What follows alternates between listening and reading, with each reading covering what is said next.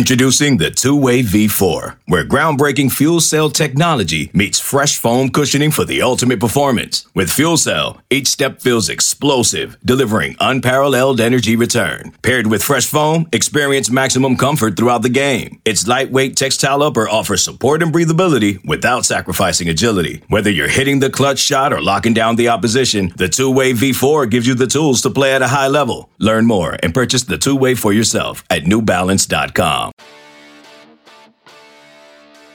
Welcome to another podcast from InsideCarolina.com, the independent voice of UNC Sports. Brought to you by JohnnyT-shirt.com, the go-to provider for all your Tar Heel gear.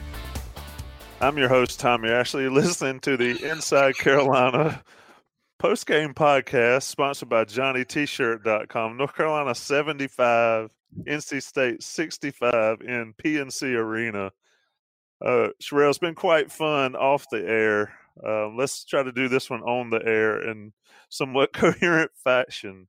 Um, we, we, can talk about a lot in this game, but I'm going to start with Brandon Robinson. I mean, I know um, he lost his idol when Kobe Bryant passed away on Sunday, but man, the kid played one whale of a game. 11 points, uh, six rebounds, nothing huge about that, but anybody that watched the game and then saw his clutch free throws at the end. Uh, can't say enough about the senior. Yeah, that's where I was going to start was the free throws at the end because um, even in that last minute, you know, the Clemson game wasn't that long ago, and North Carolina had missed, you know, essentially, I guess it was six free throws because they missed front end I think it was three or four times. So it missed a ton of free throws. And, you know, State is a team that has a couple guys who can make shots. So the game was still in balance. And then, you know, he just kind of took over and salted away with those made free throws. And I, I think what you see from him is just a guy who knows his time is almost up when it comes to playing at North Carolina and he doesn't want to take any anything for granted. I mean, he's already missed games at the beginning of the season because of injury, and then um, you know he missed a game last week because of injury. Just just random kind of stuff happening.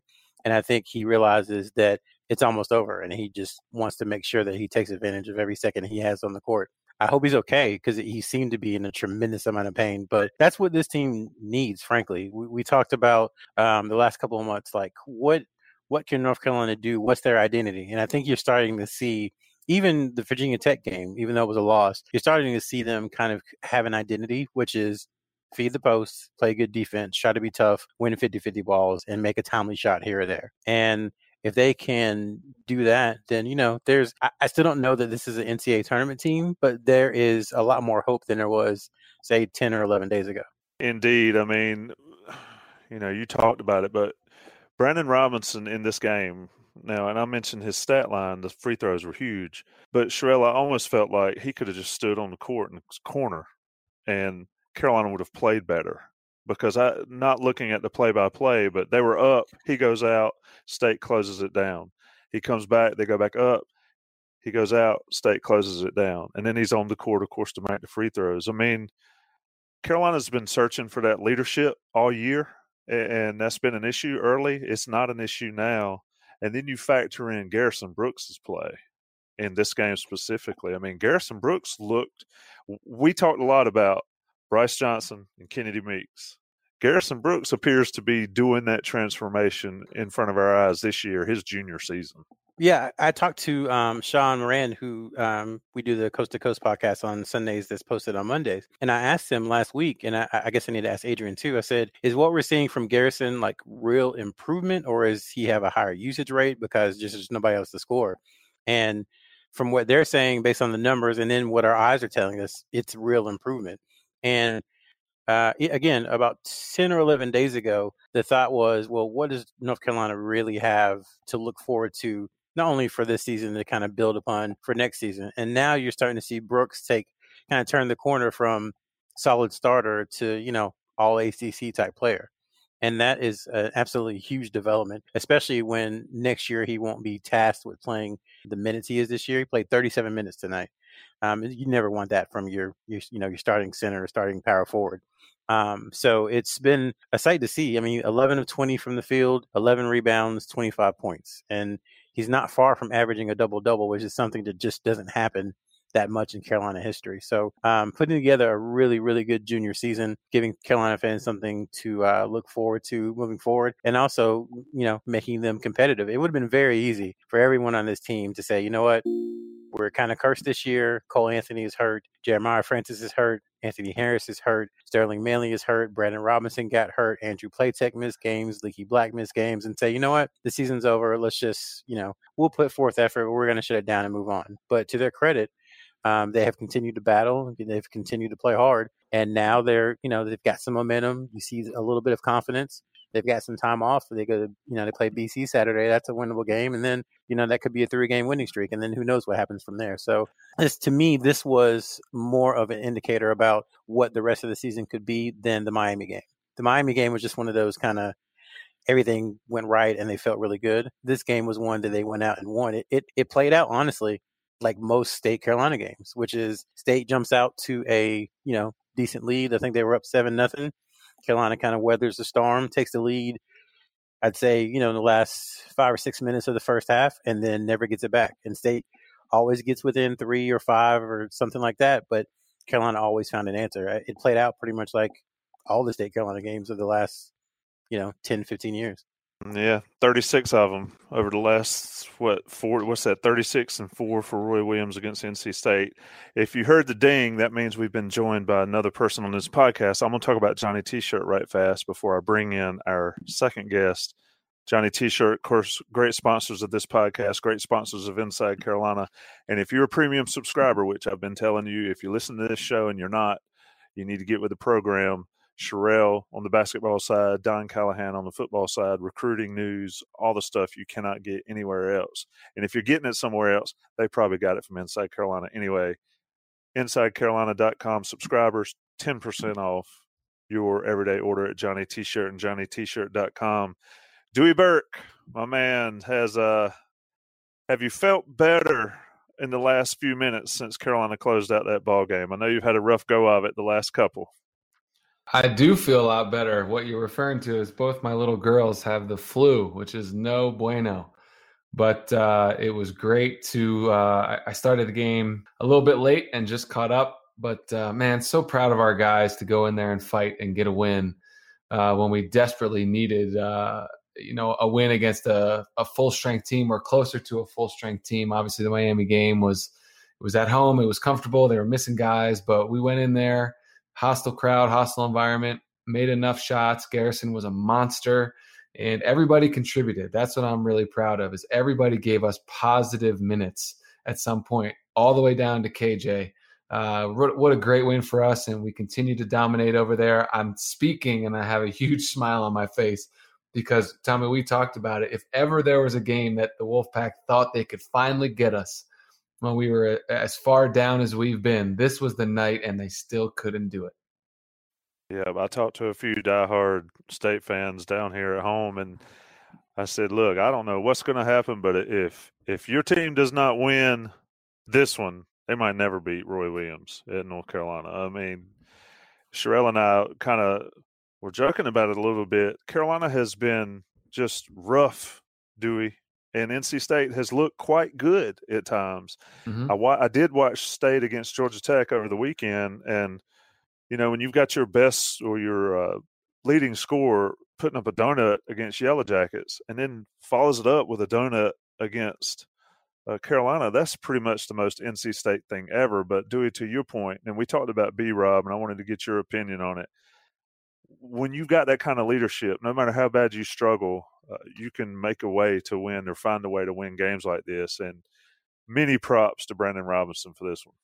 Yeah, obviously extremely banged up. Not clear exactly what happened, but uh, you know when somebody is trying to check into the game and struggling to even stand up, you know they're really hurting. But he gutted it out, made big free throws down the stretch, made a big uh, a couple big jumpers in the second half when we made our run. And uh, like I said, him and everybody really proud. Everybody contributed. I mean, Garrison obviously was great, 25 and 10. Mondo didn't shoot the ball well, but still 11 and 11. Leaky had his probably best offensive output with 11 points and six boards. Platek was fantastic, four big buckets. Keeling made two big buckets there in the second half. Justin made a big three. KJ made a great bucket on the back door, had a great assist to close out the first half to Mondo, and he had four rebounds uh, as an undersized one coming off the bench. So everybody contributed. Everybody found a way to give positive minutes when they were in there. And save for missing some free throws late, we probably could have won this game by about 15. Yeah, they certainly made it interesting. Carolina uh, missed five free throws in a row there, still wins by 10 in Raleigh. Sherrell, one thing I said after the Miami game make no mistake, Miami is not good, especially without Lykes and the other guy that was out. But for a player, for a lot of players on North Carolina's team to see the ball go in the basket, that means the world. And I think you saw that tonight, especially with Leaky and Platek. I mean, those guys have struggled mightily when it finally works for them in a game that they win easily and then to carry it over to Raleigh. Speak, I mean, you followed Leaky closely. He needed a game um, where the ball went in the basket and he got it tonight. Now, it seems like those guys aren't thinking now. And Dewey has talked about this on podcasts in the past about how you know and, and, we've talked to different players about this in the past about how there's a moment where stuff just slows down not not trying to make it really dramatic but there's just kind of a game or, or or a moment or a half where they say oh okay this is what coach williams is talking about oh okay this is what i'm supposed to be doing and it, to me, it looks like that's starting to happen a little bit for Christian Keeling. Uh, it's definitely happened in moments for Andrew Platek. I think it's starting to happen a little bit for Leaky Black. Um, I think Armando Bacot looks like a top 10 pick one moment and not the next moment. So he needs to be a little more consistent. But um, I, I think that's what it is. Like, you know, we talked about it. Confidence is just a powerful thing. And there's really no rhyme or reason to it. It's just once you get it, you can bottle it and kind of get stuff to start snowballing.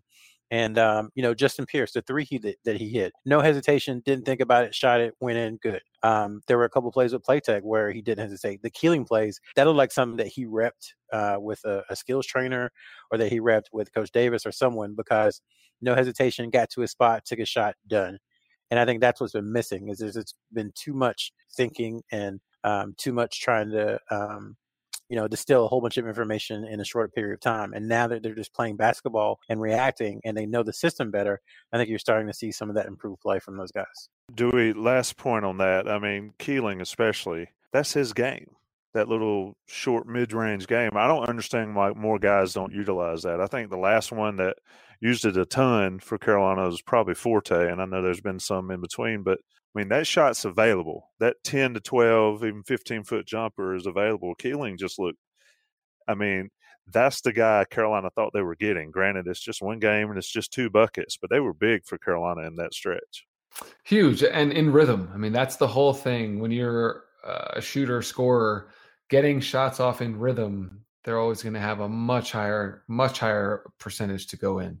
And uh, that's what felt good about both those buckets. He got to his spot, he turned, he squared up, he was on balance, and he ripped them. It was great to see. Would have loved to see him make those free throws in the same manner. But uh, I thought by and large, our shot quality was really good tonight. Um, even though we only shot two for nine from three, uh, overall shooting close to 50% obviously is a big improvement for us based on what we've done all year. And the threes that we missed were some good looks. You know, Justin had another one there in the second half that he could have made. B Rob, I think his first shot of the game was a wide, wide open three. Leaky missed at least one, if not two, wide open threes. Uh, and then we had some rushed ones. and then Garrison took at least one, maybe two. Um, so our shot quality overall was better in this game. We only turned the ball over 12 times, which is is better uh, across the season than we've been. We won the backboard until the end. We shot the ball great from the free throw line. So we played more like a typical Carolina team maybe not as explosive, but our shot quality was there, and and we outplayed them uh, from a, an effort and hustle perspective too. I know they went cold, but we got a lot of defensive rebounds when they were missing those shots, and man, it feels good to go in there and get a win. Indeed, it does. Sherrell, I'll give you the floor before we um, before I let Dewey have it to end the show, but I'm gonna give you the floor for your portion. Um, give me a shout out, somebody that we don't talk about enough and, and that really played positive minutes tonight. Um, you know, like Dewey, Dewey said, this was a, a, team win, but I really think KJ Smith deserves some some mention um, because he scored on a, on a beautiful uh, cut to the basket uh, pass. I think it was from Bacot. Um, so that's two points. He played 11 minutes. He had four rebounds and he had no turnover. And you know, considering entering the season, you can make the argument that he was the fourth point guard, and now he's playing 11 minutes on the road at NC State. Um, that speaks to him stepping up and playing within himself. We always talk about, and not as much this season, but how if you come in the game off the bench, your your job is to not be a net negative. It's to just kind of hold the line, uh, keep things the same. You know, just don't lose the lead. Don't uh, allow the other team to go on a 13 nothing run or something like that.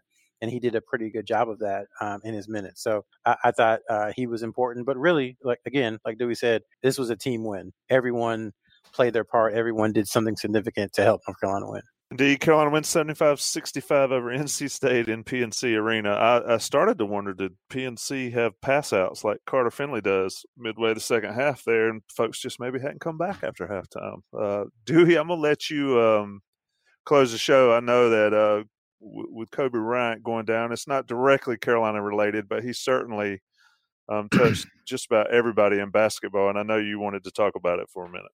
Yeah, you know, it's um I'm actually uh, I'm somewhat shocked at how much this has impacted me personally, but also my friends and my teammates. Um, I'm I was surprised at how sad I was. Um, I didn't know him. I met him one time, but when I started thinking about it, uh, everyone knows he went to Lower Merion High School in Philly. Well, Lower Merion was my high school's rival. We're in the same conference, and we played them twice a year, every year. And the first time I saw Kobe play was when I was 12 years old on my high school gym floor. My dad took me up to watch him play and said, This might be the best player since Jordan. And he's playing in our gym. We're going to go see him. And I loved him from then. And that was, you know, 25 years ago. Uh, and I was saying to my wife, I probably watched that guy play a thousand games uh, over the course of his career. And it's interesting because you know posthumously the what what has been coming out is a lot of stuff I think we didn't know about how intimate he was with other players and opponents. Uh, I think he was known as, let's be honest, kind of a, a jerk, a, a, teammate, and tough to play with at times. Jordan was too at times, but what's come out after that has been fascinating and and a really cool story that Tyler shared with us on our teammate text was this. He said his first year in Indy, he had heard that Kobe always got to the gym well before everyone else, and so he went to the arena way earlier than t- than he typically did, and went out on the court to get some work in. And sure enough, Kobe came out, and he said it was just the two of them in an empty gym, one at each end, getting work in. Uh, and when Kobe finished, he jogged down to Tyler and dapped him up. Didn't say anything. It was just like a silent tribute to two guys that were getting their work in earlier than anyone else. And Tyler talked about how much that meant to him. And he said from then on, Kobe was his favorite player ever. So it wasn't until he was already in the NBA that Tyler or that Kobe became his favorite player. And then he said every single time Kobe's team visited, whether he was with uh, Indiana or Toronto, he would always do the same thing. He would get there extra early. Kobe would come out, and they would have the same exchange. And and so that was his memory of Kobe, which was incredibly cool to hear. And I had never heard that before. Um, and there have been a lot of anecdotes that have come out like that. I know for a fact he was Wayne Ellington's favorite player growing up. I know he's B Rob's favorite player. I know he was Harrison's favorite player. Uh, so even with not a direct link to Carolina, he still touched a lot of us, uh, which is really cool. So I thought I'd like to share that. Um, and and again, really, it really hit home and hurt to see an icon, someone of my generation, go so early. Um, yeah, just crazy, and it, it touched every Tar Heel in some way. Yeah, that's the thing. I mean, I my sons have asked about it and, you know want to know you know why things like that have to happen man i, I don't know I, I just know that um, life's too short and everybody has said that and it can be over literally in the snap of a fingers as we see and you know it it sucks to see people disappear and go away and, pass on. Um, but yeah, the legacy he leaves is crazy. I mean, it is absolutely crazy how many people he touched and, and over a game. You know, there's really no words to even discuss, but it's so much more than a game and it's so much bigger than that. And I appreciate you taking time to talk about that. When you told me you that Lower Merion was y'all's rival, I was like, well, you got to tell that story. So yeah, I, pre- I, appreciate you sharing it. And as always, I appreciate you joining me, and I appreciate Sherrell joining us. Um, had to get Sherrell to uh, stop smiling a little bit after that one in Raleigh with Carolina winning 75-65, but it's always good to talk Carolina basketball after wins. Thanks, Dewey. Thanks, Tom. Thanks for listening to another podcast from InsideCarolina.com. Brought to you by JohnnyT-shirt.com. Where to go for your next Tar Heel gear purchase. Okay, picture this. It's Friday afternoon when a thought hits you. I can waste another weekend doing the same old whatever, or I can conquer it. I can hop into my all new Hyundai Santa Fe and hit the road. Any road. The steeper, the better. Because my all new Santa Fe is available with HTRAC, all wheel drive, so I can hit the trail without a worry in the world. Heck, with three rows and best in class rear cargo space, I can pack the whole family in with all our gear. We've got available dual wireless charging for our phones, so we'll never lose touch with civilization, and we won't lose touch with the primordial power of Mother Earth. So, which is it?